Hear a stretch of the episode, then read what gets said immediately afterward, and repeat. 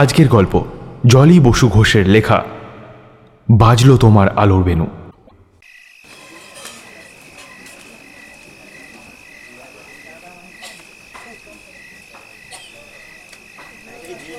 কুমোরটুলি পটুয়াপাড়া, কলকাতা। প্রখ্যাত মৃৎশিল্পী তথা স্বনামধন্য আর্টিস্ট দিবাকর পাল অ্যান্ড সন্সের কর্মশালা, দশই আশ্বিন, চোদ্দোশো ছাব্বিশ মানে সাতাশে সেপ্টেম্বর দু হাজার উনিশ। রাত দশটা পাঁচ। কাল মহালয়া। পটুয়াপাড়ায় অন্য সব কর্মশালার মতো দিবাকর বাবুদেরও ব্যস্ততার শেষ নেই। সেক্রেটারি রাজেশ এসে দাঁড়াল ওনার সামনে। দিবাকর বাবুর ডান হাতে তুলি, বাঁ হাতে ছোট্ট একটা রঙের পাত্র। এই মূর্তিটার শেষ পর্যায়ের কাজ চলছে। এখনও এই ষাট বছর বয়সেও কি হাতের টান।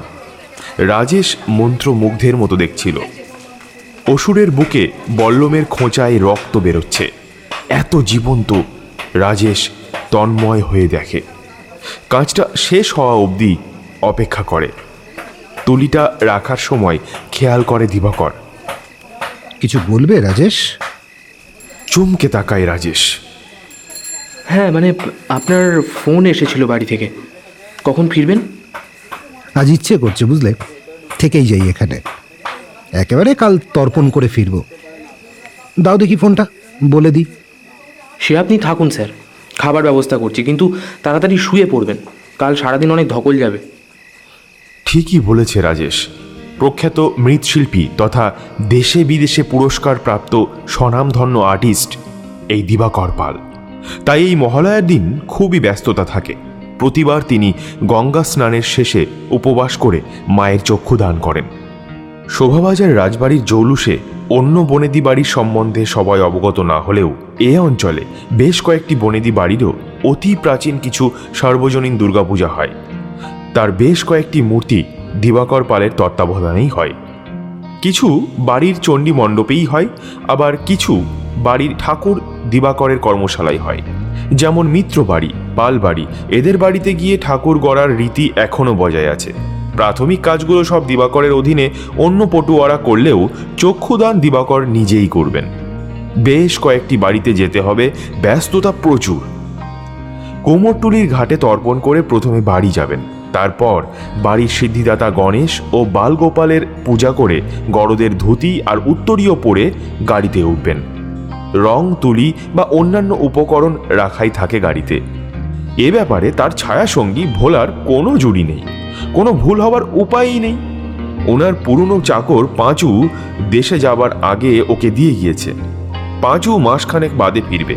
মধ্যবয়স্ক লোক, কিন্তু দিবাকর বাবুর সঙ্গে ছায়ার মতো লেগে থাকে। ভীষণ যত্ন করে। পাঁচুও খুব ভালো। অনেক দিনের পুরনো, কিন্তু ভোলার জবাব নেই। দিবাকর ফোনের বোতাম টিপতে টিপতে সস্নেহে তাকালেন রাজেশের দিকে। ছেলেটা খুব চিন্তা করে ওর কথা। বললেন আচ্ছা বাবা তাই হবে।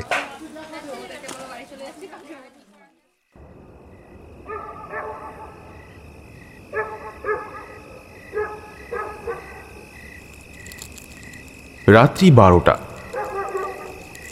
একটা খচখচ শব্দ হচ্ছে কোথায়। দিবাকরের কর্মশালায় শেষের দিকে ওর শোয়ার ঘর। ছোট্ট একটা রুম। ওনার ছেলে আবার এসি লাগিয়ে টাগিয়ে আধুনিক করে ফেলেছে। মাঝে মাঝে ওনার ছেলে অর্কও থাকে এখানে। শব্দটা মনে হয় ঘরের বাইরে থেকেই আসছে। সামনের দিকে তো সবাই কাজ করছে। যাই হোক, উঠে দরজাটা খুললেন। কি একটা পড়ে রয়েছে রাংতার মতো। একটা খাম। নিচু হয়ে তুললেন তিনি। একটা রাংতার কাগজের খাম মধ্যে কিছু একটা আছে। খুলে বের করলেন। একটা ছবি। এই জায়গাটা বেশ অন্ধকার। দিবাকর ফিরে এসে খাটে বসলেন। চশমাটা পরে দেখলেন একটা দুর্গার ছবি। আরে এটা তো পালবাড়ির দুর্গার ছবি। কি ব্যাপার? বুঝতেই পারছেন না। ছবিটা উল্টোলেন দিবাকর। কি একটা ছড়া। আঁকা বাঁকা অক্ষরে লেখা রয়েছে। তুহার বুকের সাহস দেখি বড্ড ভালো লাগে। মায়ের চোখটো আগবি পরে পরাণ বাঁচা আগে।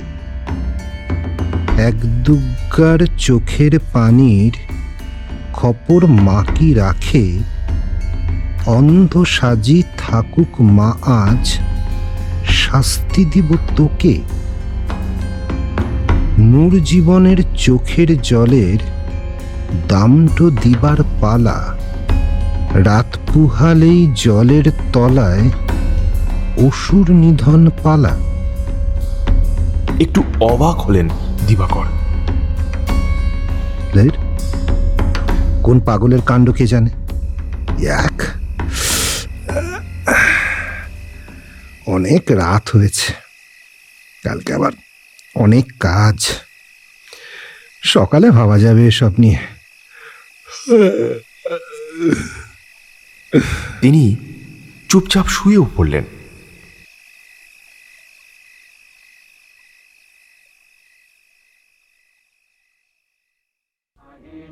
এগারোই আশ্বিন চোদ্দশো ছাব্বিশ মানে আঠাশে সেপ্টেম্বর দু হাজার উনিশ, ভোর চারটে পাঁচ। ভোরের আকাশ এখনও আলসেমির আড়মোড়া ভাঙছে। দিবাকর পালের কর্মশালার পাশের শিউলি গাছটা থেকে ঝরে পড়া শিউলি ফুলের গন্ধ। বেশ কিছু জায়গা থেকে ভেসে আসছে রেডিওতে বীরেন্দ্র কৃষ্ণ ভদ্রের সেই অপূর্ব পাঠ। শিউলি ফুলের সুবাস মেখে মহালয়ার স্তোত্র পাঠ শুনতে শুনতে বেরিয়ে এলেন দিবাকর। কোমরটুলির ঘাটে তুলনামূলক কম ভিড় থাকে অন্য ঘাটের তুলনায়। তাই উনি এই ঘাটটাই পছন্দ করেন তর্পণের জন্য। প্রায় চল্লিশ বছর আগে তুলি ধরা, কিন্তু আজও চক্ষুদানের ব্যাপারে খুব উদ্বিগ্ন থাকেন। মায়ের পুরো মুখই বদলে যেতে পারে ওনার একটু ভুলে। কুমোরটুলি স্ট্রিট ধরে যখন তিনি ঘাটের দিকে এগোলেন, শুনতে পেলেন, রেডিওতে বাজছে।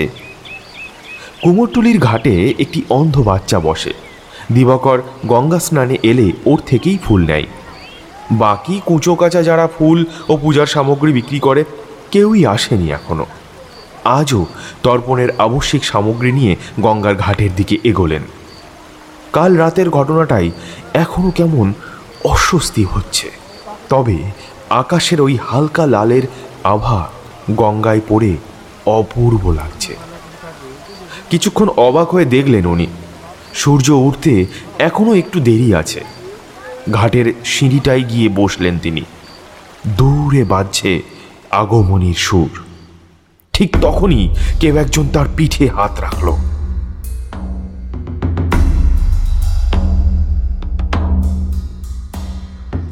উনত্রিশে সেপ্টেম্বর দু হাজার উনিশ, শ্যামপুকুর থানা, বেলা এগারোটা। বড়বাবু সুনীল পাড়ুই বসে আছেন।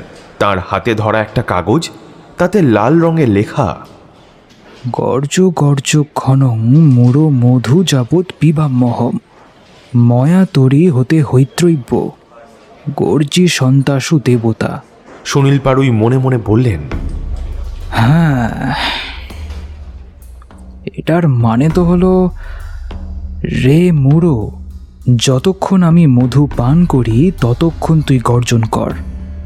আমি তোকে বধ করিলে ইন্দ্রাদি দেবগণ এই স্থানে শীঘ্রই আনন্দধ্বনি করিবেন।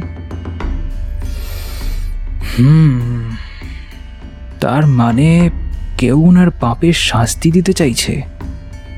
কিন্তু কি এমন পাপ, যার জন্য এমন নাটকীয় ভঙ্গিতে খুন করল? আর মুখোশটাই বা ওরমভাবে রেখে যাওয়ার মানেটা কি? সুনীলবাবুর পুরো মাথাটাই ঝিমঝিম করছে ঘুরিয়ে ফিরিয়ে দেখলেন কাগজটাকে সাধারণ একটা কাগজ যেমন রশিদের বইগুলো হয় ওই রকম ধরনের কার্বন পেপারের একটা হালকা ছাপ আছে পাতাটাতে সামনে একজন লোক কাঁচুমাচু মুখ করে বসে আছে तुम्हारा नाम क्या है राम खिलाइन बाबू अ, ये डेड बॉडी के बारे में कुछ जानते हो क्या हम ही बाबू सुबह से बसने से ही रिस्का चलाता हूँ रिस्का को लेके वो पोटुआ गली से निकल के गंगे की तरफ़ जा रहा था। रोज ही सुबह गंगे में नहाने के बाद ही मैंने रिस्का चलाना शुरू करता हूँ। आज सुबह भी वही गंगे में नहाने के लिए घाट पे गया। तभी देखा एक आदमी आधा शरीर उसका पानी के अंदर और आधा शरीर घाट की धाप में और ये चीज़ पड़ा हुआ था। इसके अलावा मुझे कुछ नहीं मालूम साहब। आसपास किसी ने नहीं देखा क्या? नहीं बाबू पहले हम देखा। उसके बाद मैंने बाकी लोगों को बुलाया। उस वक्त तो ऐसा सुना सुना ही रहता है। ये कागज़ तो उस आदमी के पॉकेट में था। देखा नहीं तुमने? नहीं बाबू हनुमान जी की कसम। इस आदमी को पहचानते हो क्या? बहुत ही बड़ा आर्टिस्ट है दिवाकर पाल। नहीं बाबू वो पोटुआ मोहल्ले में तो बहुत आर्टिस्ट काम करता है। हमें मालूम नहीं ये कौन। हम्म। अच्छा ठीक है तुम जा सकते हो अगर ज़रूरत पड़े तो फिर से बुलाएंगे तुम्हें ठीक है ज़रूर हुजूर কাগজটা রেখে মুখোশটা খুঁটিয়ে খুঁটিয়ে দেখল ছৌ নাচের মুখোশ মা দুর্গার কি অপূর্ব হাতের কাজ কিন্তু কিছুই তো বোঝা যাচ্ছে না দিবাকর বাবুর মতন এত স্বনামধন্য মানুষের অনেক শত্রু থাকাই সম্ভব কেসটা যে কোন দিক থেকে শুরু করব তালই পাচ্ছি না। না, একবার দিবাকর বাবুর বাড়ি আর কর্মশালায় যেতে হবে। পোস্টমর্টেম রিপোর্টটা আসলে কিছু আন্দাজ পাওয়া যেতেও পারে। যদিও প্রাথমিক তদন্তে গলার দাগ দেখে শ্বাসরোধ করে মৃত্যু মনে হচ্ছে, তারপর জলে ফেলা হয়েছে। দেহে কিছু ধস্তাধস্তির চিহ্ন বর্তমান। কিন্তু ব্যাপারটা হলো, কে করল এই খুন? হুম।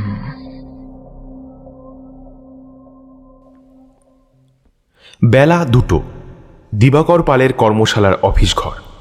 পটুয়াপাড়ায় এক অদ্ভুত নৈশব্দ বিরাজ করছে। এই আকস্মিক মৃত্যু কেউই মেনে নিতে পারছে না। অর্কবাবু বাড়িতে, তাই এখানে রাজেশবাবুর সাথেই কথা বললেন বড়বাবু। আপনার নাম? রাজেশ সূত্রধর স্যার। কোথায় থাকেন আপনি? আমরা এই শোভাবাজারের রাজা নবকৃষ্ণ স্ট্রিটে থাকি। অনেক বছরের পুরনো বাসিন্দা।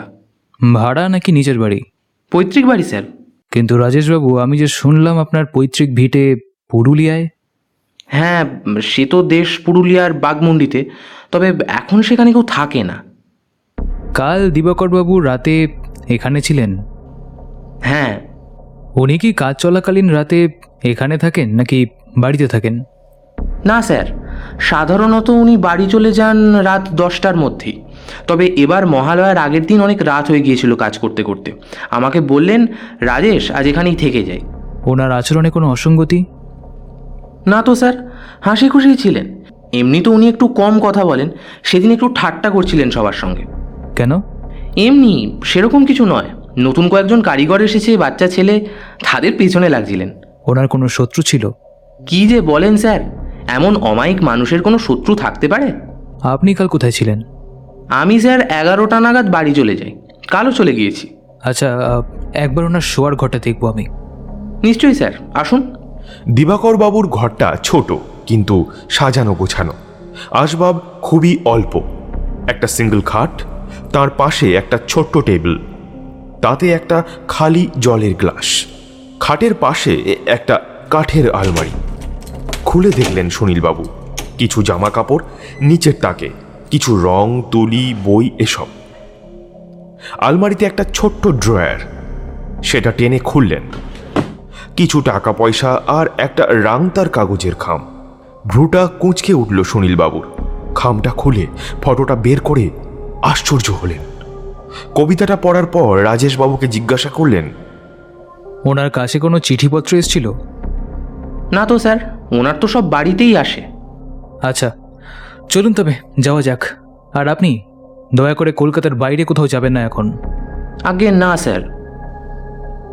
ওখান থেকে সুনীলবাবু দিবাকর বাবুর বাড়িতে গেলেন। পুলিশ থেকে এখনও বডি দেয়নি। পেতে পেতে কাল সকাল হবে। অর্কপ্রভ বাবুর সঙ্গে দেখা হলেও ওনার মেয়ে এখনও এসে পৌঁছাননি। তাই একেবারে কালই যাবেন।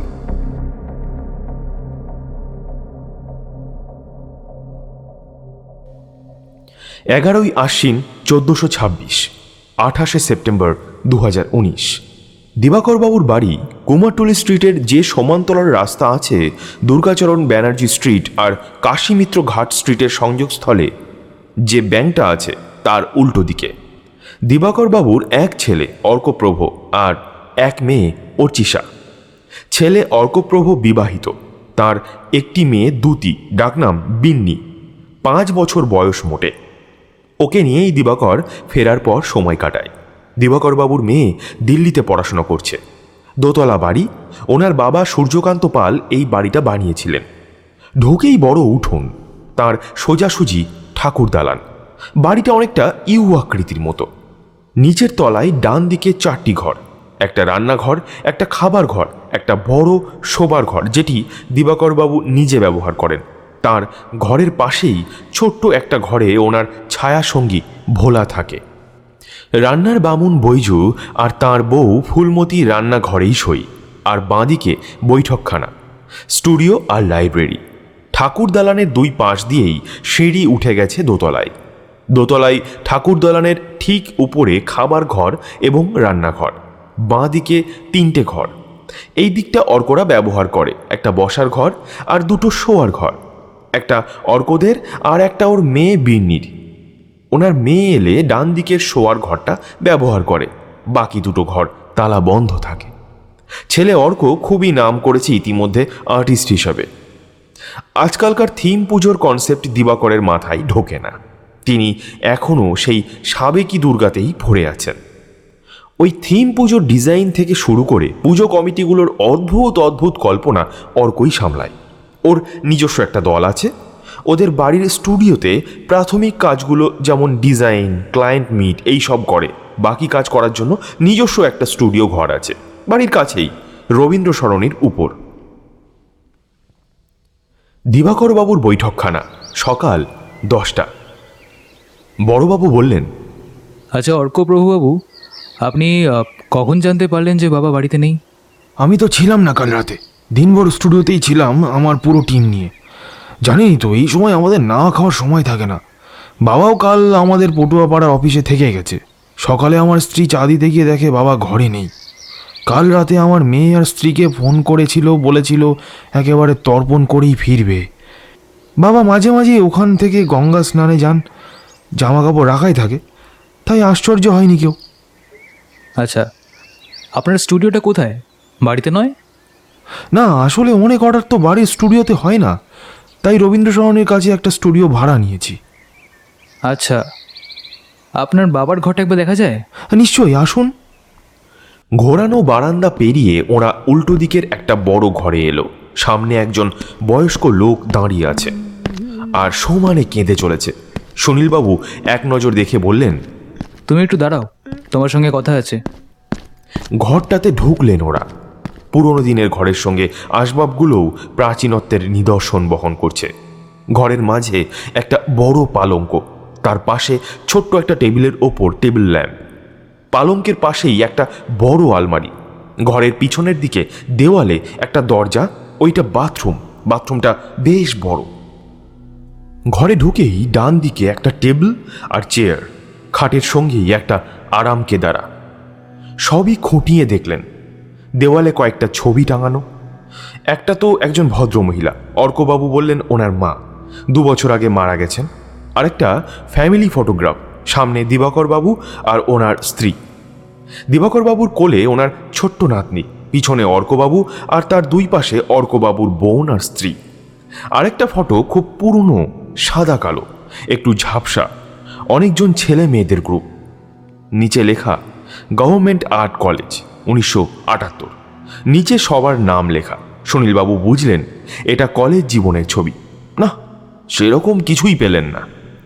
আচ্ছা অর্কবাবু, আপনার স্ত্রীর সাথে একটু কথা বলব আমি। হ্যাঁ হ্যাঁ নিশ্চয়ই। হে ভোলাদা এই একটু তোমার বৌদিকে রাখো তো। একটু পরে বছর তিরিশের এক মহিলা ঢুকলেন ঘরে। চোখ মুখ ফোলা ফোলা বোঝা যাচ্ছে অত্যন্ত শোক পেয়েছেন। আপনার নাম? বৃষ্টি পাল কালকে আপনি কখন শুনলেন ঘটনাটা? এগারোটা নাগাদ পুলিশই জানায়। তার আগের দিন কখন আপনার শ্বশুরমশাই ফোন করেন? এই রাত দশটা নাগাদ বলেন সকালে ফিরবেন। হুম তারপর সকালে যখন ফেরেননি খোঁজ করেননি কেন? হ্যাঁ সাতটা অবধি দেখে রাজেশ বাবুকে ফোন করি। বাবা তো ফোন বেশিরভাগ সময় হয় অফিসে বা বাড়িতে ফেলে যান মনে থাকে না। হুম তারপর? রাজেশবাবু বললেন বাবা কাজ করছেন তখনও ফোনটা অফিস ঘরে ছিল। কিছু পরে বাবা নিজেই ফোন করে বললেন কাল ফিরব। আমার মেয়ে বায়না করছিল বলে ওর সাথেও কথা বললেন। বললেন দিদি ভাই কাল তোমাকে একটা বড় চকলেট দেব। কোথা থেকে যে কি হয়ে গেল?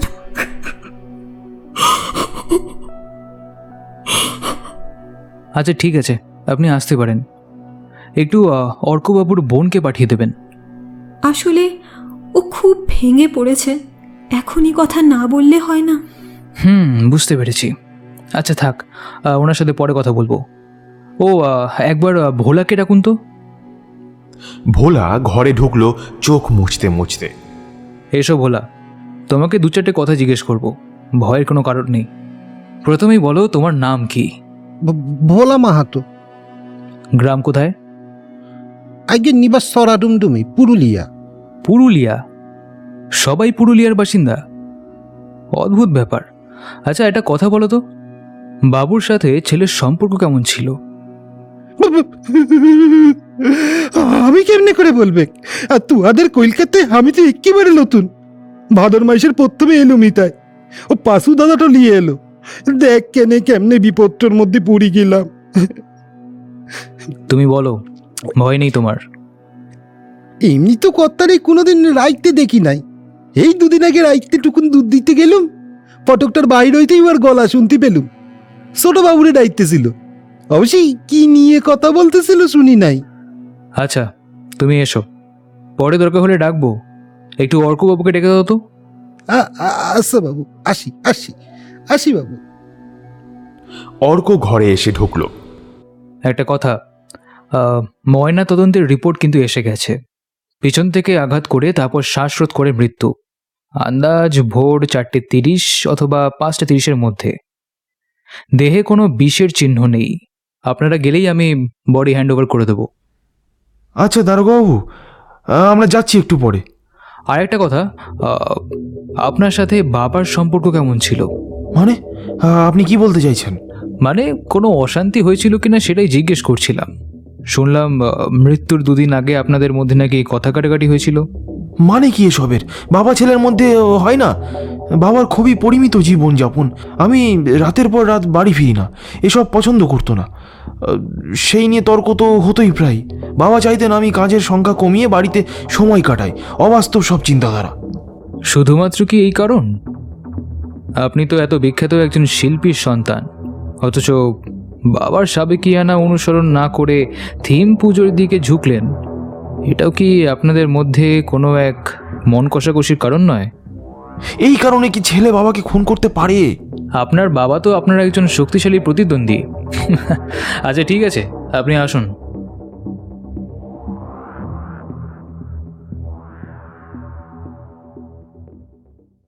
বেশ কিছুদিন পরে, কালীঘাট, পটুয়াপাড়া, কলকাতা, দোসরা কার্তিক, চোদ্দোশো ছাব্বিশ মানে বিশে অক্টোবর দু হাজার উনিশ। তারককুণ্ডু অ্যান্ড সন্সের কর্মশালা। বাতাসে দুর্গাপূজার গন্ধ এখনও লেপটে আছে। শিউলিগুলো এখনও ফুটছে গন্ধ ছড়িয়ে। ঠাকুর দালানে এখনও ঝুলে রয়েছে ছেঁড়া রঙিন শিকলি। বেদিতে আটকানো তেল সিঁদুর মাখা মার্বেল পেপার। তার পাশে পড়ে আছে ভাঙা ধনুচি, উল্টানো ছোট ঘট আরও কত কি। মা এখনও স্মৃতি ছড়িয়ে রেখেছে মানুষের মনে। পটুয়াপাড়ায়ও এখনও দুর্গাপুজোর বায়না না হওয়া কাঠামো। ঠাকুরের পিছনের চালি ছেঁড়া জড়ির টুকরো, ভেঙে পড়ে থাকা ইঁদুর পেঁচা যারা মায়ের সঙ্গে যেতে পারল না। এই সব কিছু পূজা শেষের স্মৃতি বহন করছে। তবে পটুয়াদের বিশ্রাম নেই। বাতাসে দুর্গা ঠাকুরের রেশ কাটতে না কাটতেই আসে লক্ষ্মী পুজো, কালী পুজো। লক্ষ্মী পুজোয় বড় রকমের অর্ডার না থাকলেও মা কালীর পূজায় বেশ কিছু বড় মূর্তির বায়না হয়। হাতে সময়ও কম থাকে। পটুয়াপাড়ায় তারকবাবুর কর্মশালায় প্রায় জনা দশেক লোক কাজ করে। তারকবাবুর দুই ছেলে, সঞ্জয় আর শঙ্কর। সঞ্জয় মূর্তি গড়ার বাইরে অন্য দিকগুলো পরিচালনা করে, যেমন বায়না ধরা, প্রয়োজনীয় কাঁচামাল জোগানো এইসব দেখাশোনা করা। শঙ্করের ভাগে পড়েছে কর্মশালা পরিচালনার দায়িত্ব। পটুয়াদের দিয়ে কাজ করানো থেকে শুরু করে তাদের পারিশ্রমিক দেওয়া, তাদের সুবিধা, অসুবিধা, খাওয়া থাকার ব্যবস্থা সবই শঙ্করের দায়িত্ব। তারককুণ্ডুর এখানে কালী পুজোর সময় সারা রাত কাজ করার প্রয়োজন বড় একটা হয় না। মোটামুটি সকাল সাতটায় সবাই উঠে পড়ে, আটটার মধ্যে কাজে লেগে পড়ে সবাই। কর্মশালার মধ্যে ছোট্ট অফিস, ওরা দুই ভাই আসে, অবশ্য প্রায় সকাল দশটা নাগাদ। তারকবাবুর বাড়ি মহিম হালদার স্ট্রিটে, ওনার বয়স হয়েছে প্রায় বাষট্টি। আজকাল আর রোজ আসেন না, ছেলেরাই সামলায়। তবুও মূর্তির চক্ষুদানের সময় আর ঘরে থাকতে পারেন না। বয়সের ভারে হাত কাঁপে, তাই উনি আর করেন না চক্ষুদান। ওনার ছেলেদের মধ্যে, বড় ছেলে তো ওসবের মধ্যেই নেই, তার খালি ব্যবসা বাড়ানোর উৎসাহ। ছোট ছেলে তাও ভালোই পারে এসব কাজ। সরকারি আর্ট কলেজ থেকে পাশ করেছে, তাই কিছু মূর্তির চক্ষুদান সেই করে। তারকবাবুর বাড়ি, সময়, রাত এগারোটা। রাতে খাবার হয়ে গেছে সবারই। ছেলেরাও ফিরে যে যার ঘরে চলে গেছে। তারকবাবুর বউ গত হয়েছেন বছর পাঁচেক হলো। রাতে শোয়ার আগে তার ছোট নাতনি আসে আদর করতে। তারকবাবুর ঘর একতলায়। দোতলায় বড় ছেলে সঞ্জয় থাকে আর তিনতলায় ছোট ছেলে শঙ্কর থাকে। ওনার স্ত্রী গত হওয়ার পরও এখনও হেসেল আলাদা হয়নি। তাদের দুই ভাইয়ে খুবই মিল। এমনকি বৌমাদের মধ্যেও খুবই সদ্ভাব। বড় ছেলের দুই ছেলে, একজনের বয়স ষোলো আর একজনের দশ। ছোট ছেলের একটাই মেয়ে পাঁচ বছর বয়স। তারকবাবুর দিনের বেশিরভাগ সময় কাটে ছোট নাতি নীলাভ ওরফে নীলু আর ছোট নাতনি তিয়ারা ওরফে তিতলি নিয়ে। তিতলির খুব পুতুল গড়ার শখ। দাদু ভাইকে নিয়ে মাঝে মাঝেই দাদুর ঘরেই ওয়ার্কশপ বানিয়ে ফেলে। এরপর ঘরের যা অবস্থা হয় তারপরেই তার পিঠে পড়ে। তারকবাবুর খুবই খারাপ লাগে বলতেও পারেন না। আজ তিতলি যখন আদর করে গেল তখন রাত প্রায় এগারোটা। সে চলে গেলে দরজা বন্ধ করে মশারির ভিতর ঢুকে গেলেন তারকবাবু। নিচের তলাটা নিঝুম পুরী। ওনার দুটো ঘর পরে বাড়ির চাকর রামু সই। তারকবাবুর বিছানার পাশেই কলিং বেল আছে, যেটা রামুর ঘরে বাজে। ছেলেরাই জোর করে এইসব ব্যবস্থা করেছে। রাত্রি বারোটা তিরিশ মিনিট। তারকবাবুর ঘুম খুবই পাতলা। নাতনির কথা ভাবতে ভাবতেই চোখে ঘুম নেমে আসছিল। এখন আবার নতুন বায়না একটা গণেশ ঠাকুর বানাতে হবে। কাল থেকে আবার বাড়িতে ঝামেলা শুরু। কীরকম একটা অস্বস্তিতে ঘুমটা ভেঙে গেল। ওনার ঘরের সামনে কেউ হাঁটছে মনে হচ্ছে। কে ওখানে? তারকবাবু হাঁক দিলেন। শব্দটা থেমে গেল। কি জানে বিড়াল হবে হয়তো। পাশ ফিরে শুয়ে পড়লেন তিনি। মিনিট পাঁচেক পর দরজায় কেমন একটা শব্দ। কি ব্যাপার? উঠে বসলেন তারকবাবু। টেবিল ল্যাম্পটা জ্বালালেন। উঠে এসে দরজাটা খুলে বারান্দায় এলেন। হালকা কুয়াশার চাদরে সামনের উঠোনটা মুড়ে রয়েছে। হালকা একটা ঠান্ডার আমেজ। না কেউ তো কোথাও নেই। ঘরে ঢুকে দরজা বন্ধ করতে গিয়ে কিছু একটা পায়ে লাগল। একটা খাম। এটা আবার কি? খামটা তুলে নিয়ে দেখলেন। খামটা নিয়ে এসে টেবিল ল্যাম্পের আলোতে ধরলেন। ভিতরে একটা কিছু আছে। কৌতূহল বসে খুলেই ফেললেন খামটা। ভিতরে একটা ছবি। আশ্চর্য হলেন। এ তো আমাদেরই কর্মশালায় করা রক্ষাকালীর ছবি। গতবার প্রাইজ পেয়েছিল। এর মানেটা কি? এত রাতে কে রসিকতা করছে? খামের উপরে তো কিছু লেখা নেই, কিন্তু ছবির পিছনে কিছু লেখা আছে। ঘরের লাইটটা জেলে চশমাটা পরে নিলেন। লাল কালিতে লেখা কয়েক লাইনের ছড়া। শ্যামা মায়ের রূপটো দেখে ভুললি নাকি মোরে? মোর পরাণে জ্বলছে আগুন, জুড়াইন কেমন করে? ও বাবু, তুই ভুললি নাকি? মোর পরাণের ব্যথা ঝলমলাইছে তুহার বাড়ি, আন্ধার মোদের গাঁথা। আজকে যে তাই জ্বলবে জানিস, তুহার সাধের স্বপন। পরান্ডা আজ জুড়াই যাবে, খুঁজিস মায়ের চরণ। সাধ্যি থাকে একলা আসিস, বাঁচাস তুহার মাকে, শাস্তি তো তো পেতেই হবে যতই ডাকিস মাকে। তারকবাবু কয়েকবার পড়লেন প্রথমে বুঝতে পারলেন না তারপর হঠাৎ মনে হলো তবে তবে কি আমার কর্মশালার কথা বলছে? কে কে কে কে- কে- লিখেছে সব? তাহলে তাহলে কি সত্যি সত্যি তার আমার স্বপ্নের কর্মশালার উপর বিপর্যয় আসতে চলেছে। তারকবাবু হন্তদন্ত হয়ে দরজা খুলে রাস্তায় বেরোলেন। মহিম হালদার স্ট্রিট থেকে যদু ভট্টাচার্য লেনে যখন পড়লেন, কয়েকটা কুকুর ছাড়া রাস্তায় আর কেউই নেই। শীত না পড়লেও রাতে বেশ ঠান্ডার একটা আমেজ আছে। ওনার কর্মশালা কালীঘাট রোডে। ওনার বাড়ি থেকে মিনিট দশেকের পথ। জোরে জোরে হাঁটার জন্য বেশ ঘাম হচ্ছে। তবে মুখে কিছু বললেন না। তিনি জোরে পা চালালেন। ওনার কর্মশালায় ঢোকার গলির মুখে পিঠে কেউ হাত দিল। ভয় পেয়ে ঘুরে দাঁড়ালেন তিনি। রাস্তার নিয়ন ল্যাম্পগুলো চুয়ে চুয়ে পড়া শিশির বিন্দুকে গ্রাস করে রাতকে আরও রহস্যময় করে তুলেছে। আবছা আলোই মুখটা স্পষ্ট নয়। আগন্তুক বলল, কি বাবু? চিনতে পারলি ওকে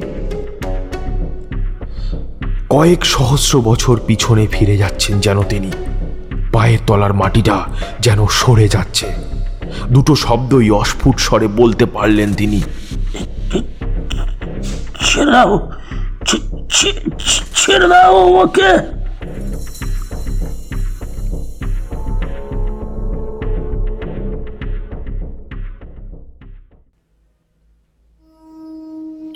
স্থান যাদবপুর রেল স্টেশন, কলকাতা, বাইশে অক্টোবর দু হাজার উনিশ। সময় রাত এগারোটা পঁয়তাল্লিশ। প্ল্যাটফর্মের আলোগুলো শীতের কুয়াশার সঙ্গে আলো আঁধারি খেলা করছে। তিন চার সাত পাঁচ সাত লক্ষ্মীকান্তপুর শিয়ালদার শেষ লোকালটা চলে গেল। ঘন কুয়াশা ভেদ করে দুজন যাত্রীকে প্ল্যাটফর্ম ধরে এগোতে দেখা গেল।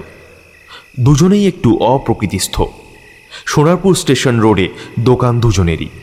একজন ফর্সা, বেঁটে খাটো গোলগাল, অনেকটা গোপাল ভাঁড়ের মতো দেখতে। লোকটার নামও সেরকম, নন্দগোপাল গুছাইত। রেল লাইনের ধারে মুদির দোকান। তা পদবীর মতো ব্যবসাটাও ভালোই গুছিয়ে নিয়েছেন।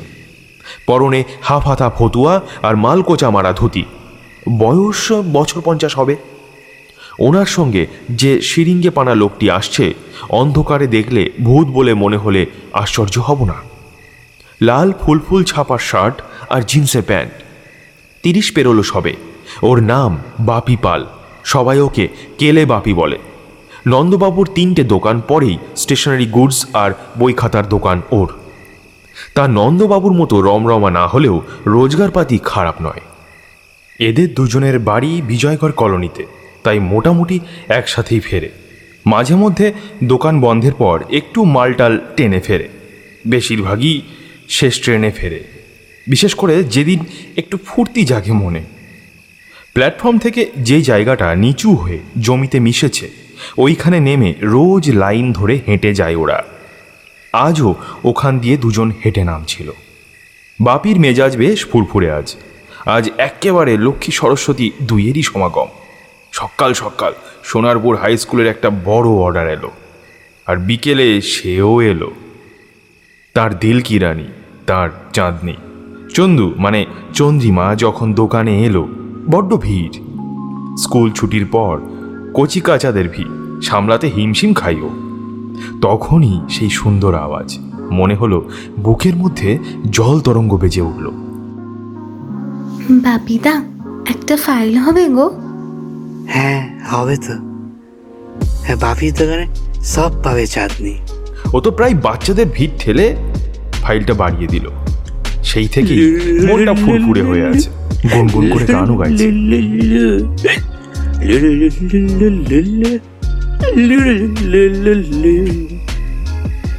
চাঁদনি মেরে চাঁদনি। চাঁদনি শুধু আমার বাপি শুধু তোমার বাপি শুধু তোমার চাঁদনি শুধু আমার চাঁদনি। আমার চাঁদনি চাঁদনি। গাইতে গাইতে হঠাৎ করে কিসে একটা ঠক্কর খেলো। পড়ে যাচ্ছিল আরেকটু হলে সামলে নিল। নন্দদা পিছন থেকে খ্যাক খ্যাক করে হেসে উঠল। কিরে চাঁদনির কথা ভাবতে ভাবতে একটু বেশি টেনেছিস নাকি আজ?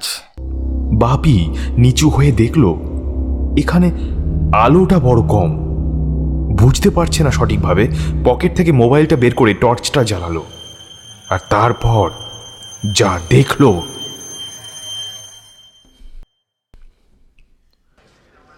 তেইশে অক্টোবর সকাল এগারোটা, যাদবপুর থানা। সাব ইন্সপেক্টর শ্রমিক দত্ত বসে আছেন। সামনের চেয়ারে নন্দগোপাল বাবু আর বাপি পাল বসে আছে। দুজনের চোখে মুখেই আতঙ্কের ছাপ। ইন্সপেক্টর সাহেবের হাতে একটা চিরকুট আর তাতে একটা ছড়া লেখা। আইসি তা আপনারা বলছেন ডেড বডি যখন দেখতে পেলেন তখন আশেপাশে কেউ ছিল না। মানে কেউই ছিল না। বিশ্বাস জান স্যার। আমাকে দুইজনেরই তখন মাতার ঠিক আসিল না। বাপি তো ভিড়মি খাইয়া যায়। কোনো মতে ওরে তুইলা লইয়া স্টেশন মাস্টারের ঘরে গেলাম। স্যার, রোজকার মতো আমি আর নন্দদাস শেষ ট্রেনে ফিরেছি।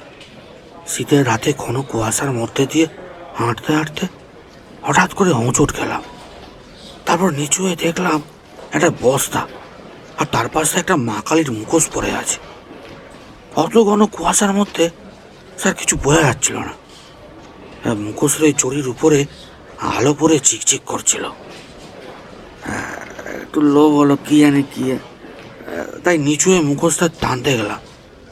আর তখনই বুঝলাম ওটা কারোর মাথায় চড়ানো আছে। আহ, বস্তাটা একটু ফাঁক করতেই বুঝলাম স্যার একটা ডেড বডি স্যার। আর নন্দদা দেখ হ্যাঁ হ্যাঁ। স্যার এই ডেড বডিটার বুকের ওপরে এই কাগজটা পেয়েছিলাম স্যার। কেউ আঠা দিয়ে সেঁটে দিয়েছে। আমরা কিছু দেখিনি স্যার। ওই স্টেশন মাস্টারবাবুই দেখেছিলেন। হ্যাঁ স্যার। ঠিক আছে তোমরা এখন আসতে পারো। তোমাদের নাম্বারগুলো দিয়ে যাও। দরকার পড়লে আমরা আবার যোগাযোগ করব। ইন্সপেক্টর দত্ত ফোন করলেন লালবাজারে। কিছুদিন আগেই একটা ঘটনা ঘটেছিল। একই রকম খবরের কাগজেও বেরিয়েছিল। একই ধরনের খুন ছৌ নাচের মুখোশ আর একটা করে ছড়া। দেখা যাক। কোনো সূত্র পাওয়া যায় কি না? কালীঘাট থানা, চব্বিশে অক্টোবর দু হাজার উনিশ, সকাল নটা। বড়বাবু পুলকের সান্যাল লালবাজার গেছেন, বিশেষ তলব পেয়ে। পর পর একই রকম খুন হয়ে চলেছে। বিখ্যাত সব মৃৎশিল্পীরা খুন হচ্ছেন। কিছুই বোঝা যাচ্ছে না। খুনির মোটিভ কি? কেনই বা শুধু বেছে বেছে শিল্পীদের খুন করছেন? বোঝা যাচ্ছে না। মনে তো হচ্ছে সিরিয়াল কিলার তরুণ সাব ইন্সপেক্টর রাজা সেন সদ্য দুই মাস হলো যোগদান করেছেন এই থানায়। ইতিমধ্যেই পুলকেশবাবুর খুবই প্রিয় পাত্র হয়ে উঠেছে সে। বেশ কয়েকটা কেসে ওনাকে অ্যাসিস্ট করেছে সে। গতকাল লালবাজার থেকে জানাই যে যাদবপুরের রেল স্টেশনের ধারে একটা ডেড বডি পাওয়া গেছে। মা কালীর মুখোশ পড়া। তখনও ওরা বোঝেনি ওটা তারকবাবুর। একটা অদ্ভুত ব্যাপার, তারকবাবুর বডি কিন্তু পটুয়াপাড়া থেকে বেশ অনেক দূরে পাওয়া গেছে। যাদবপুর রেল লাইনের ধারে। বস্তাবন্দি অবস্থায়। দুইজন স্থানীয় লোকের চোখে পড়ে। গত পরশু রাত থেকে তারকবাবু নিখোঁজ। ওনার বাড়ির লোকেরা গতকাল সকালে থানায় রিপোর্ট করেছেন। গতকাল গভীর রাতে যাদবপুরের রেল স্টেশনের ধারে ওনার ডেড বডি পাওয়া যায়। ওনার ছেলেরা মর্গে গিয়ে শনাক্ত করে এসেছেন। এই কেসটাও রাজার কাছে খুব আকর্ষণীয় লাগছে। মা কালীর ছৌ নাচের মুখোশটা ঘুরিয়ে ঘুরিয়ে দেখছিল। অপূর্ব মুখোশটা। শিল্পীর হাতের প্রশংসা না করে পারল না। তারকবাবুর বুকে একটা চিরকুট পাওয়া গেছে। তাতেও লাল কালিতে একটা মা কালীর পূজার মন্ত্র লেখা। ওং ক্রিং ক্রিং রিং রিং হিং হিং দক্ষিণে কালীকে ক্রিং ক্রিং হিং হিং রিং রিং স্বাহা। ও কালী কালী মহাকালীকে পাপহারিণী। ধর্মার্থ মোক্ষদে দেবী নারায়ণী নমস্তুতে। ধর্মার্থ মোক্ষদে দেবী নারায়ণী নমস্তুতে। দেখা যাক ওনার বাড়িতে আর পটুয়াপাড়ায় ভালো করে জেরা করে। চব্বিশে অক্টোবর দু হাজার উনিশ সকাল এগারোটা তারকবাবুর বাড়ির বৈঠকখানা। শঙ্করবাবু বসে আছেন কালীঘাট থানার সাব ইন্সপেক্টর রাজা সেনের সামনে। অশৌচের পোশাক পরা চোখে মুখে শোকের চিহ্ন। রাজা বললেন শঙ্করবাবু আপনি আর আপনার দাদা তো এখানে একসাথেই ওয়ার্কশপ সামলান। আপনাদের মধ্যে সম্পর্ক কেমন ছিল? সম্পর্ক? হ্যাঁ বেশ ভালো। আমরা ভাগ করে কাজটা দেখি। আমি ক্রিয়েটিভ দিকটা দেখি আর দাদা সেলসের দিকটা। কিন্তু আমার কাছে যে অন্যরকম খবর আছে শঙ্করবাবু আজকাল আপনাদের দুই ভাইয়ের মধ্যে প্রায়ই নাকি অশান্তি হচ্ছে। আপনার দাদা নাকি সবার সামনেই দুবার আপনার বাবাকে শাসিয়েছে। ব্যবসায় আলাদা করার কিছু জন্য। কী কারণে ব্যবসা আলাদা করার কথা হচ্ছে? আপনি দাদাকে জিজ্ঞেস করুন না। এ ব্যাপারে আমার কোনো বক্তব্য নেই। আপনার বাবার সঙ্গে ঘটনার দিনে শেষ কখন দেখা হয়? খাবার টেবিলে রাত দশটা নাগাদ। ওই সময়ই একমাত্র আমরা সবাই একসাথে হই। ওনার মধ্যে কোনো উত্তেজনা লক্ষ্য করেছিলেন কি? না তো আমার মেয়ের সঙ্গে খুনসুটি করছিল। আচ্ছা ঠিক আছে। আপনি সঞ্জয়বাবুকে পাঠিয়ে দিন। হ্যাঁ পাঠিয়ে দিচ্ছি। সঞ্জয় ঘরে ঢুকল। শঙ্করবাবুর তুলনায় মুখটা অনেকটা কঠিন। আপনার সাথে আপনার বাবার শেষ কখন কথা হয়েছে? ঘটনার দিন সকালবেলায়। কেন? রাতে তো একসাথেই খান আপনারা। সেদিন আমার ঘুম পেয়ে গিয়েছিল তাই শুয়ে পড়েছি। বাবার ঘরেই খেয়েছি। কেন? কিছু ঝামেলা হয়েছিল আপনার ভাই আর বাবার সাথে? কে বলেছে আপনাকে এসব ফালতু কথা? আর আপনার সব প্রশ্নের উত্তর দিতে আমি বাধ্য নই। এটা একান্তই আমার পারিবারিক ব্যাপার। রাজা ওর উদ্ধত আচরণ দেখে অবাক হলো। একটু জোরেই বলল এবার আল বাদ বাধ্য আপনি। যখন আপনার বাবা খুন হয়েছেন আপনারা কেউই সন্দেহের তালিকার বাইরে ছিলেন না। সঞ্জয়ের গলাটা এবার একটু মোলায়েম শোনালো। আসলে যে পরিমাণ জিনিসপত্রের দাম বাড়ছে কাঁচামালের যোগানও কম। আগে কুমোরটুলির ঘাটে ভেসে আসা বাঁশের চালি সব কম পয়সায় কেনা যেত। এখন পৌরসভার সৌজন্যে গঙ্গাবক্ষ পরিষ্কার রাখার জন্য বিসর্জনের পরই তুলে নেওয়া হয়, আর পৌরসভার লোকেরাই নিয়ে চলে যায়। আমি যেহেতু এগুলো দেখি, তাই প্রতিমার দাম বাড়ানোর ব্যাপারেও আমারই মত থাকা উচিত ছিল, তাই না? কিন্তু বাবা, ভাই, আমাদের পুরনো কাস্টমারদের ক্ষেত্রে এত দুর্বল, প্রতি বছর যত সামান্য বাড়াবেন। এভাবে চলছে না। তাই আমি বাবাকে বলেছি ব্যবসা আলাদা করে দাও। আচ্ছা আমি আপনার বাবার ঘরটা একটু দেখব। চলুন।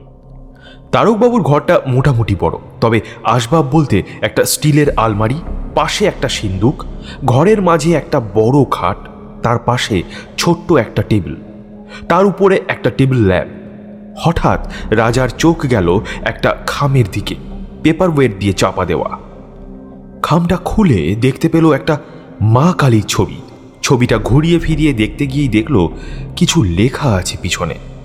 লেখাটা পড়েই বুঝল এটা একটা অত্যন্ত গুরুত্বপূর্ণ নথি এই খুনের রহস্যে। খামটা পকেটস্থ করে ঘরে অন্যান্য জিনিস খুঁটিয়ে খুঁটিয়ে দেখতে লাগল। খাটের উল্টো দিকের দেওয়ালে বড় একটা মাকালির ছবি। তার পাশে দুইজন বয়স্ক মানুষের ছবি। বাঁ দিকের দেওয়ালে একটা ক্যালেন্ডার, তার পাশে একটা গ্রুপ ছবি। খুব পুরনো, সাদা কালো, একটু ঝাপসা। অনেকজন ছেলেমেয়ের গ্রুপ, নিচে লেখা, গভর্নমেন্ট আর্ট কলেজ, উনিশশো আটাত্তর। নিচে সবার নাম লেখা। ছবিটাও খুলে নিল রাজা। এর পরেও বেশ কিছুদিন কেটে গেল।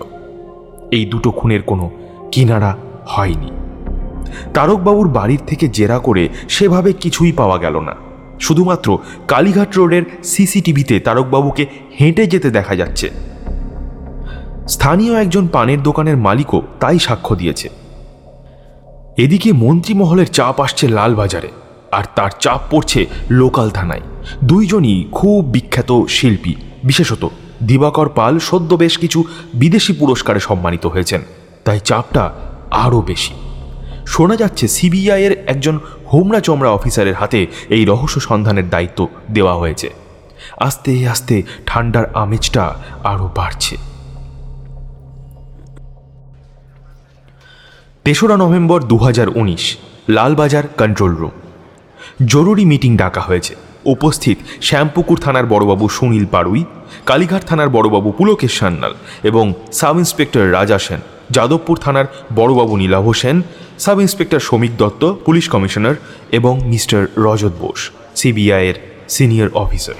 পুলিশ কমিশনার সবার সাথে রজতবাবুর আলাপের পর রজতবাবুই বক্তব্য শুরু করলেন। দেখুন, আমি এখানে আসার আগেই কেসগুলো স্টাডি করেছি।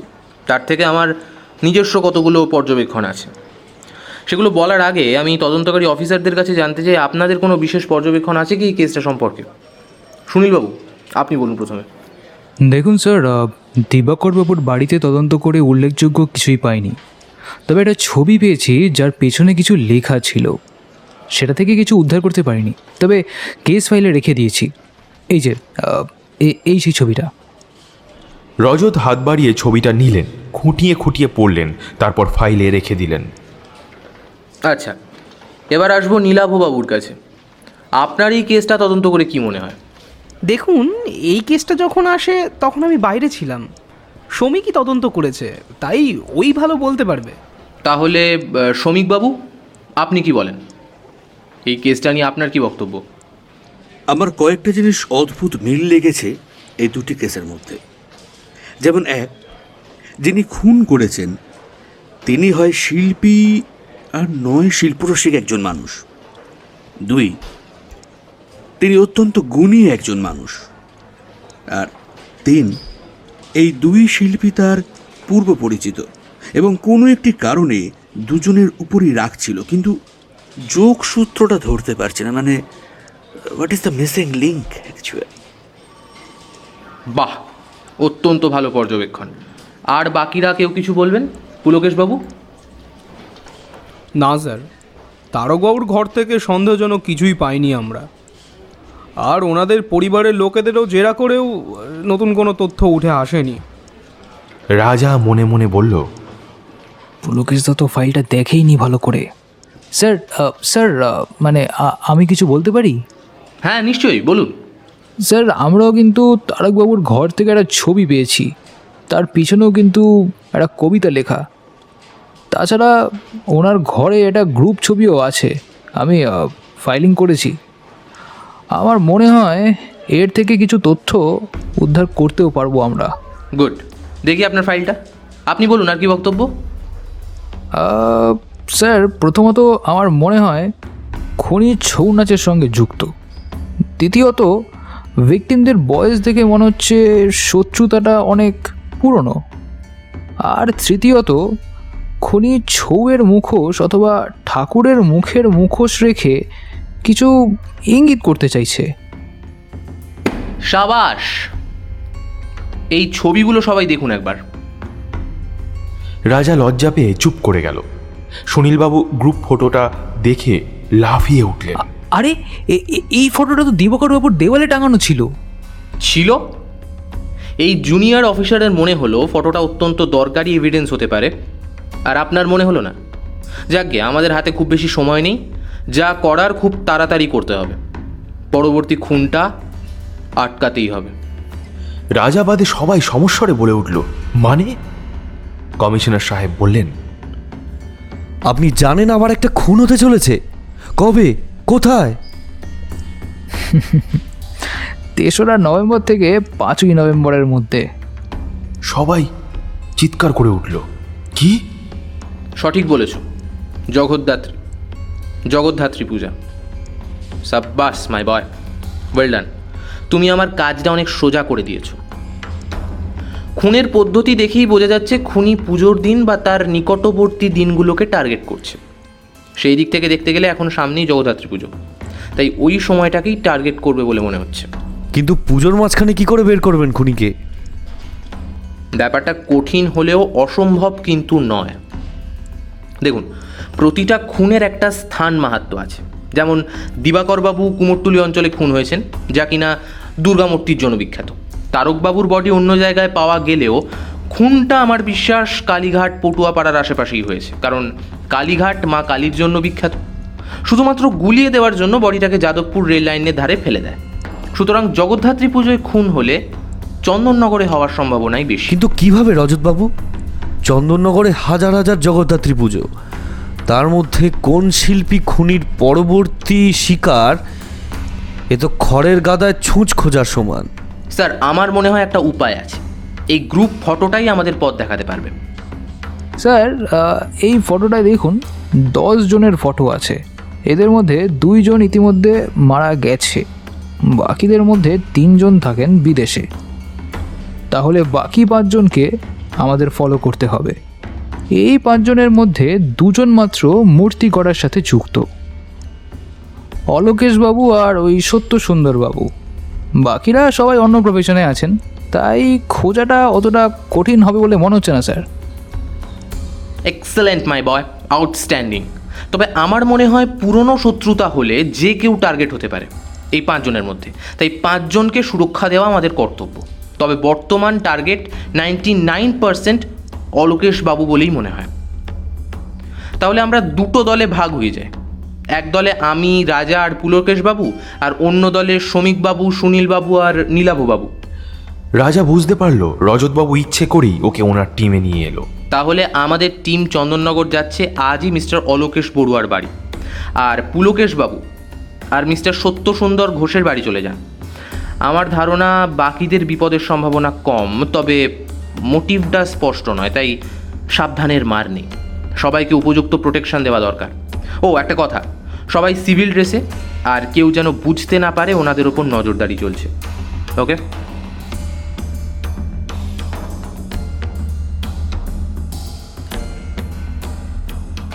আঠেরোই কার্তিক চোদ্দোশো ছাব্বিশ মানে পাঁচই নভেম্বর দু হাজার উনিশ। স্থান চন্দননগর, অলোকেশ বড়ুয়ার বাড়ি।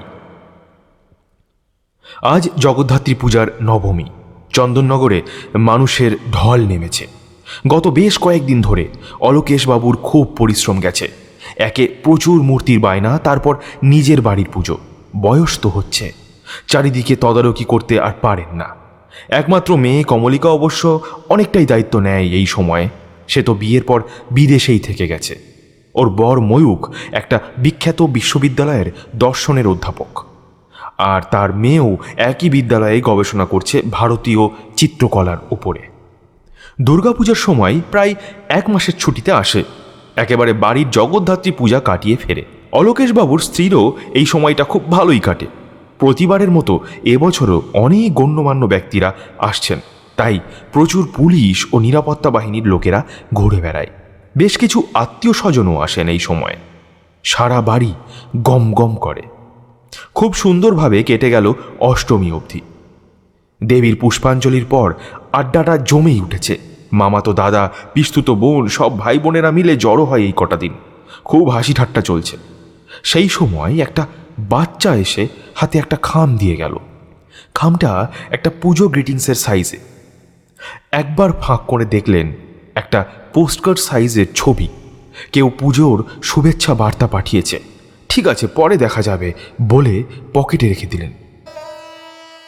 আজ মায়ের পুজোর শেষ দিন। আবার সারা বছরের প্রতীক্ষা। মনটা সকাল থেকেই ভারাক্রান্ত। নবমীর পুজোয় বসার সময় মনে পড়ল, দেবীর মুখ দেখার সোনার দর্পণ ওনার আলমারিতে আছে। ওটা শুধু নবমীর দিনই বের করা হয়, ওদের বাড়ির রীতি অনুযায়ী। ওনার স্ত্রীকে ধারে কাছে দেখলেন না। মনে হয় পূজার ভোগ ও অন্যান্য আয়োজনে ব্যস্ত। মেয়েও কথা বলছে কারোর সাথে দূরে দাঁড়িয়ে। অনিতাই নিজেই গেলেন আনতে। উপরে বিশেষ কেউ নেই। ওনার ঘরে ঢুকেই দেখলেন পাঞ্জাবিটা খাটে পড়ে রয়েছে। মনে পড়েছে চাবির গোছাটা তো পকেটে। তাড়াহুড়ো করে বের করতে গিয়ে কি একটা পড়ল মেঝেতে। হাতে তুলে দেখলেন সেই কালকের খামটা। নিচু হয়ে খামটা তুলে নিয়ে খুললেন। জগদ্ধাত্রী মায়ের ছবি। আরে এটা তো বাড়িরই ঠাকুর। কত বছরের? কি ব্যাপার?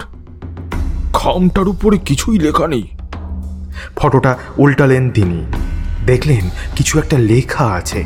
তাড়াতাড়ি রিডিং গ্লাসটা টেবিল থেকে নিয়ে পড়লেন।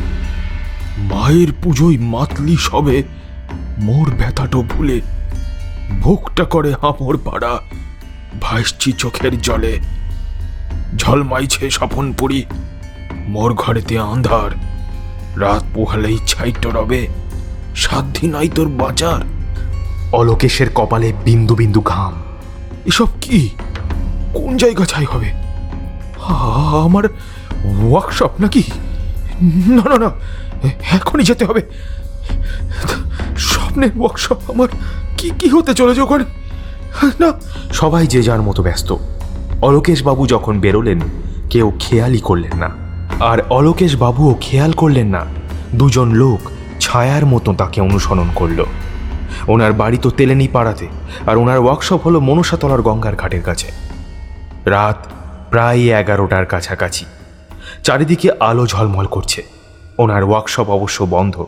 সবাই পুজোর ওখানে। তালা খুলে ঢুকলেন। আলো জ্বালিয়ে দেখলেন, না, কেউ নেই তো? ধুস, কেউ রসিকতা করেছে। আবার আলোটা নিভিয়ে বেরোতে যাবেন। এই সময় কাঁধে কেউ একটা হাত দিল। কিরে বাবু? কে? তুই কি খুঁজছিস? চেঁচিয়ে উঠলেন তিনি। অন্ধকারে মুখটা বোঝা যাচ্ছে না। মিসকালো দৈত্যের মতো কিছু একটা পথ আগলে দাঁড়াল। রাস্তার আলো তার মুখের উপর না পড়লেও তার হাতটা বোঝা যাচ্ছে। অলোকেশবাবু বুঝতে পারলেন তাতে একটা ছোড়া ধরা। চিৎকার করে উঠলেন তিনি। আর তখনই অনেকগুলো টর্চ একসাথে জ্বলে উঠল। রজত এগিয়ে এসে বন্দুকের নলটা ঠেকালো আততায়ীর ঘাড়ের কাছে।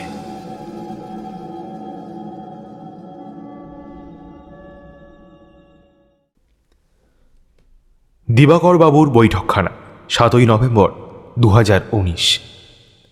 আজ এই কেসের সাথে যুক্ত সবাই জড়ো হয়েছে। দিবাকর বাবুর পরিবারের লোক তারক বাবুর পরিবারের লোক এবং অলোকেশ বাবুর পরিবারের লোক। এছাড়া রাজেশ বাবু ও পুলিশের তরফ থেকে সুনীলবাবু, নীলাভ, রাজা, শ্রমিক এবং রজতবাবু। উপস্থিত সকলকে ধন্যবাদ জানাই এখানে আসার জন্য। অর্কবাবু, বিশেষ ধন্যবাদ আজ এখানে এই সভাটা আয়োজনের অনুমতি দেওয়ার জন্য। কমিশনার সাহেব অভিনন্দন বার্তা পাঠিয়েছেন, তবে আমি বলব শুধু আমার একার কৃতিত্ব নয়, আমাদের পুরো টিম খুবই দক্ষতার সাথে কাজ করেছে। আপনারা সকলেই জানেন, এতটাই ভোলা ওরফে ছিদাম সূত্রধর ধরা পড়েছে। সে তার অপরাধও স্বীকার করে নিয়েছে। আমি জানি আপনাদের সকলেরই প্রশ্ন, আততায়ীর মোটিভটা কী? মানে এই খুনের উদ্দেশ্যটা কী? সেটা জানতে হলে আমাদের পিছিয়ে যেতে হবে প্রায় চল্লিশ বছর আগে, যেখানে এই ঘটনার সূত্রপাত। সেখান থেকেই শুরু করছি। আজ থেকে বেশ কয়েক বছর আগের কথা। একদল বন্ধু যারা সবাই সরকারি আর্ট কলেজের সহপাঠী ছিল একসময়, তাদের একটা মিট হলো। মূলত কলেজের একশো পঁচিশ বর্ষ উদযাপনে এসেছিল সবাই। অনেকদিন বাদে সবার দেখা হয়। দিবাকর, তারক, অলোকেশ, শুভেন্দু, সত্য, ইকবাল মৈদুল নিখিলেশ ডিসুজা নিত্য। সবার হুজুক উঠল যে বেরিয়ে আসা যাক দুদিনের জন্য। হুজুকটা তুলল দিবাকর। ও বরাবরই খুব হুল্লোড়ে ছিল। সবারই পুরুলিয়ার ছৌ নাচের ব্যাপারে আগ্রহ ছিল। কীভাবে তৈরি হয়, তাছাড়া ওই ওই, তাছাড়া ওই সময় পুরুলিয়া একটা ফেস্টিভ্যাল ছিল। বেরিয়ে পড়ল তারা দল বেঁধে। সবাই পারল না যেতে। নিখিলের সত্য, দুজনেই পরদিন ফেরার পালা। ডিসুজা ইকবাল আর মহিদুলও যেতে পারল না বিশেষ কাজের জন্য। বাকিরা বেরিয়ে পড়ল। ওদের মধ্যে নিত্য বলে ছেলেটার বাড়ি ছিল চড়িদা গ্রামে। ওরা যেহেতু সার্কিট হাউসেই উঠেছিল, ওখান থেকে নিত্যর বাড়ি কাছেই ছিল। ওর বাড়িতেও বেড়াতে গেল সবাই। তারপর সেখান থেকে সুবল সূত্রধারের বাড়ি গেল। ওই গ্রামে ওনার তৈরি মুখোশই ছিল সব থেকে বিখ্যাত। ওখানেই আলাপ হলো সুবল সূত্রধরের ছেলে ছিদাম আর মেয়ে টগরের সাথে। টগরের তখন কুড়ি বছর বয়স। তার মিশ কালো চেহারায় ডাগর চোখটা অনেকেরই বুকে ঝড় তুলল। যাই হোক, সবাই সারাদিন হইচই করে বেশ কিছু মুখোশের অর্ডার দিয়ে চলে গেল। সন্ধে নাগাদ ছিদাম আর তার দিদি টগর গেল মুখোশগুলো দিতে। সার্কিট হাউসে তখন মোচ্ছব চলছে। মহুয়ার নেশায় সবাই মাতাল। হরেক রকম খাবারের শাড়ি ছোট্ট ছিদাম তখন খেতেই ব্যস্ত। দেখল দিদিটা মেলা গল্প জুড়েছে শহরী বাবুদের দেখে। একজন বাবু বলল, তুই চলে যা, আমরা দিদিকে পৌঁছে দিয়ে আসব। ও একটু গল্প করছে আমাদের সাথে। ওইটুকু ছেলে, গ্রামের সরল সাদাসিদে জীবন, তাদের তারও। ওইটুকু ছেলে, গ্রামের সরল সাদাসিদে জীবন তাদের। তারও ভীষণ ঘুম পাচ্ছিল, সে বাড়ি চলে আসে। রাত বারে কিন্তু তার দিদি আর ফেরে না। সুবল গ্রামের কয়েকজন লোক নিয়ে যায় সার্কিট হাউসে। কিন্তু গিয়ে দেখে বাবুরা সব চলে গেছে। দুদিন পর কুসুমের দেহ রেল লাইনের ধারে পাওয়া যায়। নিত্যকেও আর গ্রামে দেখা যায়নি। গ্রামবাসী নিত্যদের ঘর জ্বালিয়ে দিয়েছিল। তাতে কি বাপ মায়ের বুকের জ্বালা জুড়োয়? ছিদাম বুকে আগুন নিয়ে বড় হতে থাকে। সেই সময় মিলল সুযোগ। গ্রামে কয়েকজন ছেলে এলো শহর থেকে। তাকে বারবার বলে গেল শহরের পুজোয় মুখোশ বিক্রির জন্য। ছিদাম এই সুযোগটাকেই কাজে লাগালো? পাখি পাহাড়ের কাজের সুবাদেই বেশ কিছু লোকের সাথে পরিচয় ছিল ছিদামের। তার মধ্যে পাঁচু একজন। গ্রাম ছাড়ার আগেই পাঁচুকে ফোন করে আর শহরে যাওয়ার ব্যাপারে তার ইচ্ছা প্রকাশ করে। পাঁচুও তখন কদিন গ্রামের বাড়িতে আসবে বলে ছুটি নিতে চাইছিল। ও কিছুদিনের জন্য দিবাকর বাবুর বাড়িতে ঢুকিয়ে দিল। ছিদাম এমনি গ্রামের স্কুলে ক্লাস টুয়েলভ অবধি পড়াশোনা করেছে। সংস্কৃত ছিল তার এইট ক্লাস অবধি। তাছাড়া পাড়ার কানু পুরোহিতও খুব ভালোবাসত তাকে। ওনার কাছেই সংস্কৃত শেখা। কিছুদিনের মধ্যেই দিবাকর বাবুর অত্যন্ত কাছের মানুষ হয়ে উঠল সে। এদিকে ছিদামও সুযোগ খুঁজছিল আর পেয়েও গেল। মহালয়ার দিন ভোরেই দিবাকর বাবুকে শেষ করে দিল। তারপর অপেক্ষা করতে লাগল পরবর্তী খুনের। এখানে থাকার সুবাদে বাকিদেরও খুঁজে পেতে দেরি হলো না। প্রত্যেকেই বিখ্যাত ততদিন। শুভেন্দু ঘোষ আর নিত্য পাল অনেকেই অনেকদিন আগেই মারা গেছে। বাকিদের খুঁজে বের করতেও বিশেষ অসুবিধে হলো না। তারকবাবুকে খুন করার আগের দিন অর্কবাবুকে ভাইয়ের বাড়ি যাওয়ার নাম করে ছুটি নেয়। তবে তারকবাবুর খুনের পর ওনার বডিটা ইচ্ছে করেই দূরে গিয়ে ফেলে আসে বিষয়টাকে গুলিয়ে দেওয়ার জন্য। এর মধ্যে পাঁচু ফিরে আসায় ও অর্কবাবুদের কাজ ছেড়ে দেয়। টানা বলার পর রজতবাবু থামলেন। ঘরে সবাই চুপ। ঘরে একটা পিন পড়লেও শব্দ পাওয়া যাবে। রজত মাথা নিচু করে বলল আমার আর কিছু বলার নেই। শুধু রাজা মৃদু স্বরে বলল আমরা হলাম আইনের রক্ষক তাই তথ্য প্রমাণ যাকে বলবে তাকেই বিশ্বাস করব। কিন্তু সত্যি কি ছিলাম অপরাধী স্যার? সবাই মাথা নিচু করে বসে রইলেন। রাজা রজত সাহেবকে জিজ্ঞাসা করলেন আমি আসতে পারি স্যার? রজত মাথা নেড়ে সম্মতি জানালেন। রাজা বেরিয়ে আসলো ধীরে ধীরে।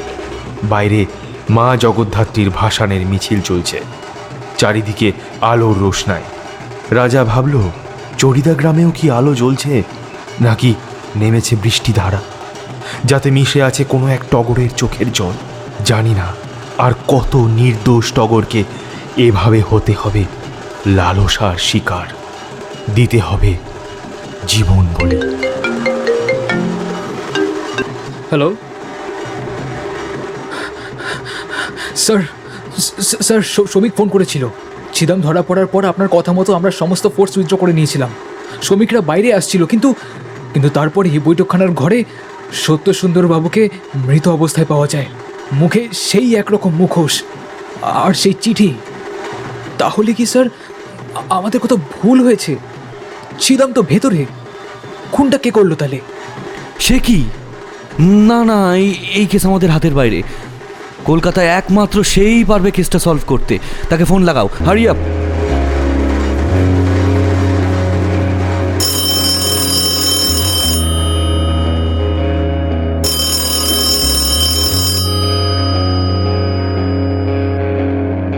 হ্যালো বক্সি বলছি।